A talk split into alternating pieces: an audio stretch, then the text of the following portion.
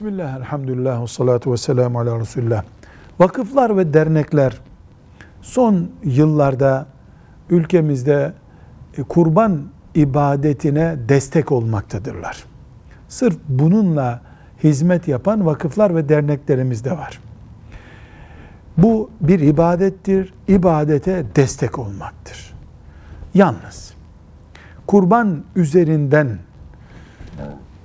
vazife icra eden vakıflar ve dernekler bunun ticaretini yapmaya kalktıklarında yani kurbanınızı kesiyoruz ve aynı zamanda da biz bundan vakfa gelir elde ediyoruz dediklerinde her ne kadar yaptıkları işi fıkıhta bir yere oturtmak mümkünse de paranın girdiği yerde vakfın para kazanabileceğini, değer kaybedeceğini, gönüllerde risk alacağını unutmamak gerekiyor.